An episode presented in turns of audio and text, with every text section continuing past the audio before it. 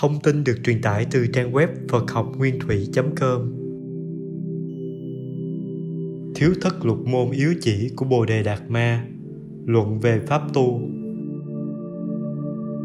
Lời mở đầu Một thời, Đức Thế Tôn trú ở Cô Sambi tại rừng Sim Sa Bà. Ngài lấy tay nhặt lên một ít lá Sim Sa Bà rồi bảo các tỳ khu Này các tỳ khu, quý vị nghĩ thế nào? Cái nào ở đây là nhiều hơn? Số lá sim sa bà mà ta nắm trong tay hay số lá trong rừng sim sa bà? Bạch thế tôn, số lá sim sa bà mà ngài nắm trong tay ấy thật là quá ít, còn số lá trong rừng sim sa bà thật là quá nhiều. Này các tỳ khu, cũng giống như những gì ta đã biết rõ nhưng không giảng dạy cho quý vị thì thật là quá nhiều, còn những gì ta đã giảng dạy thật là quá ít. Tại sao ta không giảng dạy tất cả những điều ấy? Bởi vì có những điều không liên hệ đến mục đích, không phải là căn bản cho đời sống thanh cao, không an tịnh, thắng trí, giác ngộ, niết bàn. Do vậy, ta không giảng dạy những điều ấy. Phật dạy, giáo pháp giác ngộ đều nằm trong tầm tay của chúng ta. Chỉ tại chúng ta chưa biết cách nắm bắt, nên cứ cầu tìm, xem, nghe, đọc lung tung trong sự hỗn loạn của thời mạt pháp này, xa dần nguồn cội gốc rễ kéo theo việc chúng ta bị rối loạn. Thiết mong chúng ta sẽ cùng tìm hiểu thật kỹ cửa thứ hai, phá tướng luận trong thiếu tất lục môn miếu chỉ của tổ bồ đề đạt ma sẽ giúp chúng ta giải nhiều điều vướng mắc của pháp và hình tướng. Thiếu thất lục môn yếu chỉ, đệ nhị môn phá tướng luận luận về việc dẹp bỏ những cái hình tướng bên ngoài để trở về với bản tâm. Giảng luận, bồ đề đạt ma, dịch giả, nguyễn minh tiến, biên tập, phật học nguyên thủy com. Ta vốn đến trung quốc, truyền giáo cứu mê tình, một hoa khai năm cành, kết quả tự nhiên thành. Kinh thập địa dạy rằng, trong thân chúng sanh có tánh phật kim cang, như mặt trời sáng rõ tròn đầy, rộng lớn mênh mông, chỉ vì bị mây đen năm uẩn che lấp cũng như cái đèn trong bình, ánh sáng không thể chiếu ra ngoài được. Lại trong kinh niết bàn có dạy, tất cả chúng sanh đều có tánh phật, chỉ do vô minh che lấp nên không được giải thoát. Tánh phật tức là khả năng từ giác ngộ, chỉ cần tự mình giác ngộ, giúp cho người khác giác ngộ, trí giác ngộ sáng rõ, gọi là giải thoát. Do đó, nên biết rằng tánh giác ngộ là cội gốc của hết thảy mọi điều lành. Do nơi cội gốc này mà sinh ra cây công đức, kết thành quả niết bàn, quán tâm được như vậy, có thể gọi là rõ biết. Hỏi, như trên đã dạy rằng, tánh giác ngộ là cội gốc của chân như tánh phật, cũng như hết thảy mọi công đức. Chẳng biết tâm vô minh lấy gì làm gốc? Đáp, nghiệp báo trong ba cõi đều do tâm sinh nay, nếu có thể vô tâm ở trong ba cõi, liền thoát ra khỏi ba cõi. Ba cõi tức là ba độc đó. Tham là dục giới, sân là sắc giới, si là vô sắc giới, cho nên gọi là ba cõi. Do nơi ba độc ấy mà tạo ra các nghiệp nặng nhẹ khác nhau, nhận lấy quả báo khác nhau, chia về sáu cảnh giới, gọi là sáu đường hỏi, thế nào là sự nặng nhẹ chia ra sáu đường? Đáp, chúng sanh không hiểu được cái nhân thành chánh giác để tâm mê theo việc làm điều thiện, chưa thoát khỏi ra ba cõi, sinh về ba cảnh giới nhẹ. Nhân thành chánh giác, nghĩa là thiền tông chỉ thẳng tâm người, thấy tánh thành phật, chính là dạy người hiểu rõ rằng cái nhân thành chánh giác, tu tập hết thảy các điều thiện, đó là tạo ra thiện nghiệp tất nhận lấy được thiện báo, nhưng hoàn toàn không thể nhờ đó mà được giải thoát ra khỏi ba cõi, sáu đường. Chính theo nghĩa này mà tổ đạt ma bảo vua lương vũ đế, xây chùa, độ tăng đều không có công đức, tức là không thể dựa vào đó để cầu giải thoát được. Vì thế, cốt yếu của cả tập luận này cũng không ngoài việc làm rõ cái nhân thành chánh giác, tức là phương pháp tu tập để đạt được đến sự giác ngộ, giải thoát. Hỏi, thế nào là ba cảnh giới nhẹ? Đáp, đó là mê theo 10 điều thiện, vọng cầu sự khoái lạc, chưa thoát tâm tham, sinh về cõi trời. Mê giữ theo năm giới, vọng sinh lòng thương ghét, chưa thoát tâm sân, sinh về cõi người. Mê chấp hữu vi, tin tà cầu phước, chưa thoát tâm si, sinh về cõi a tu lạc phân ra ba loại như vậy, gọi là ba cảnh giới nhẹ. Hỏi, thế nào là ba cảnh giới nặng? Đáp, đó là theo ba tâm độc mà tạo toàn các nghiệp ác, phải đọa vào ba cảnh giới nặng. Như nghiệp tham nặng thì đọa vào cảnh giới ngạ quỷ, nghiệp sân nặng thì đọa vào cảnh giới địa ngục, nghiệp si nặng thì đọa vào cảnh giới súc sanh. Ba cảnh giới nặng này cùng với ba cảnh giới nhẹ đã nói ở trên hợp thành sáu đường. Do đó mà biết là hết thảy mọi nghiệp khổ đau đều do tâm sinh. Chỉ cần thâu nhiếp được tâm, lìa bỏ được những điều tà ác, thì những cảnh khổ trôi nổi luân chuyển trong ba cõi, sáu đường đều tự nhiên diệt mất, liền được giải thoát.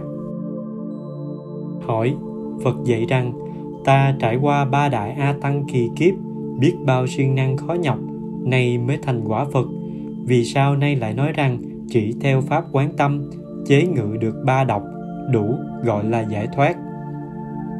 Đáp, lời phật dạy không sai dối. A tăng kỳ kiếp đó chính là ba tâm độc. Tiếng phạn nói, a tăng kỳ, a sam kia nghĩa là không thể tính đếm. Trong ba tâm độc ấy, có vô số niệm ác, mỗi niệm đều là một kiếp. Vậy nên số kiếp thật không thể tính đếm mới nói là ba đại a tăng kỳ. Hỏi, tánh chân như đã bị ba độc che lấp, nếu không vượt qua được cái tâm vô số niệm ác độc ấy thì sao gọi là giải thoát? Đáp, này nếu có thể chuyển hóa được ba tâm độc là tham, sân, si thành ba cửa giải thoát thì xem như vượt qua được ba đại a tăng kỳ kiếp. Chúng sanh vào thời mạt pháp, căn tánh chậm lục ngu si không hiểu ra được ý nghĩa sâu kín của ba đại a tăng kỳ trong lời phật dạy, cho rằng thành phật phải trải qua vô số kiếp. Điều ấy há chẳng phải là làm cho người tu nhầm lẫn, sinh nghi, mà lùi bước trên con đường cầu đạo hay sao?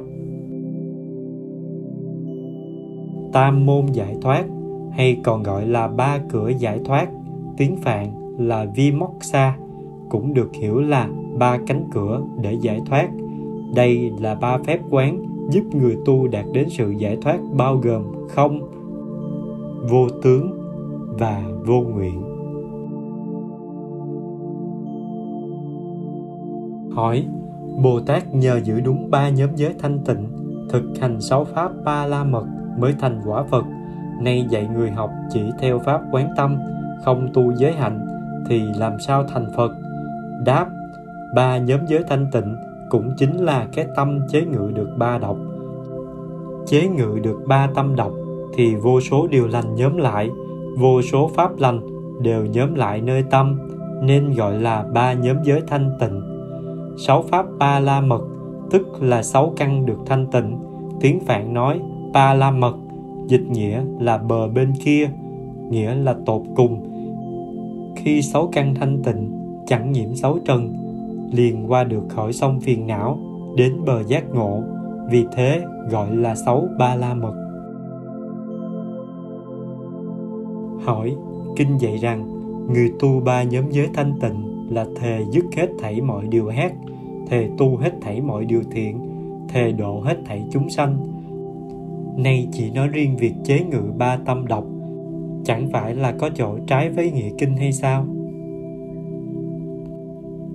Đáp, kinh điển do phật thuyết như thế vẫn là lời chân thật. Bồ tát tu hành gieo nhân trước kia vì đối trị ba độc mà phát ba thể nguyện. Thề dứt hết thảy mọi điều ác nên thường giữ giới, đối trị với tham lam. Thệ tu hết thảy mọi điều thiện nên thường tập định, đối trị với sân hận. Thệ độ hết thảy chúng sanh nên thường tu trí huệ, đối trị với si mê do giữ theo ba pháp giới thanh tịnh là giới định huệ như vậy, nên có thể vượt trên ba độc kia mà thành quả phật các điều ác không còn, nên gọi là dứt. Các điều thiện đầy đủ, nên gọi là tu. Đã có thể dứt ác, tu thiện, thì muôn hạnh đều thành tựu. Lợi mình, lợi người, cứu vớt được mọi chúng sanh, nên gọi là đưa người qua bến giác. Do đó, nên biết rằng, việc tu tập giới hạnh không lìa khỏi tâm. Nếu tâm thanh tịnh, thì hết thảy các cõi giới cũng đều thanh tịnh. Vì thế, nên trong kinh dạy rằng, tâm nhiễm ô thì chúng sanh nhiễm ô, tâm thanh tịnh thì chúng sanh thanh tịnh. Muốn được cõi thanh tịnh, tâm phải thanh tịnh. Do tâm thanh tịnh, cõi giác liền thanh tịnh. Ba nhóm giới thanh tịnh tự nhiên thành tựu.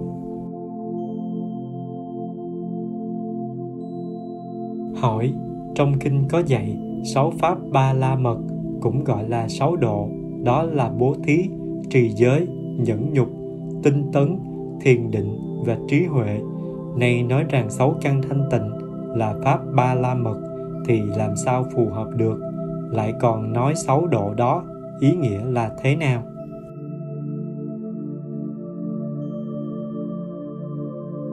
Đáp, muốn tu sáu độ phải làm cho sáu căn thanh tịnh, hàng phục được sáu giặc, buông bỏ được giặc mắt, lìa hết cảnh vật, hình sắc, gọi là bố thí, ngăn cấm được giặc tai, không buông lung, phóng túng theo âm thanh, gọi là trì giới.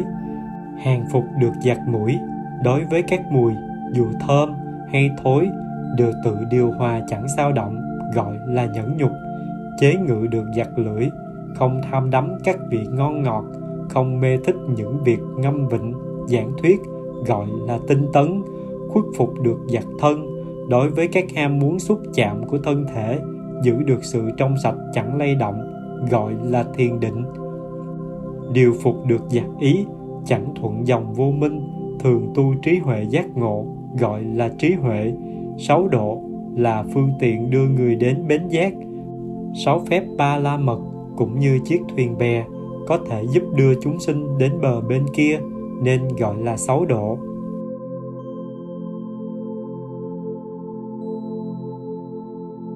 Hỏi, trong kinh dạy rằng, khi còn là bồ tát, phật thích ca đã từng dùng ba đấu, sáu thăng cháo sữa mới thành quả phật.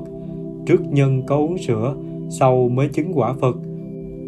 Đâu có thể chỉ riêng nhân nơi phép quán tâm mà được giải thoát hay sao? Đáp, lời dạy ấy quả thật không hề sai dối. Quả là nhân có việc dùng sữa sau mới thành phật. Nhưng nói về việc dùng sữa, phải phân biệt hai ý nghĩa. Món sữa mà phật dùng không phải là thứ sữa bất tịnh của thế gian, mà là món sữa pháp chân như thanh tịnh. Ba đấu, đó là ba nhóm giới thanh tịnh. Sáu thăng, đó là sáu pháp ba la mật. Chính là dùng món sữa pháp chân như thanh tịnh này rồi mới chứng quả phật. Nếu như bảo như lai dùng món sữa bò bất tịnh tanh hôi của thế gian, chẳng phải là một sự nhầm lẫn, phỉ bán nặng nề đó sao? Chân như, ví như kim cương, không hư hoại, pháp thân vô lậu lìa xa mãi mãi, hết thảy khổ đau của thế gian, lẽ nào lại cần đến món sữa bất tịnh cho khỏi đói khát? Kinh dạy rằng, loài bò ấy chẳng ở nơi vùng cao chẳng ở nơi ẩm thấp, chẳng ăn lúa thóc, cám gạo, chẳng ở chung với bầy bò đực. Nói loài bò như vậy là muốn ví như đức phật đại nhật. Vì lòng đại từ đại bi thương xót hết thảy chúng sanh, nên từ trong pháp thể thanh tịnh, ứng hiện món sửa pháp vi diệu là ba nhóm giới thanh tịnh và sáu pháp ba la mật để nuôi dưỡng hết thảy những người cầu đạo giải thoát món sữa thanh tịnh của loài bò chân tịnh ấy, không chỉ riêng đức phật như lai dùng rồi thành đạo, mà hết thảy chúng sanh đều có thể được dùng, đều có thể được chứng quả chánh đẳng, chánh giác.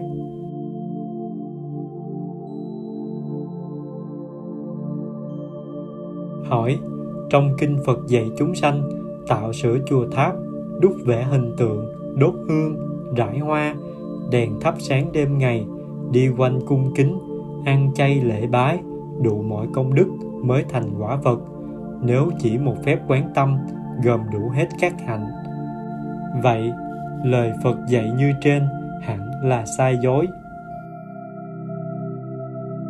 Đáp, kinh điển do phật thuyết có vô số phương tiện.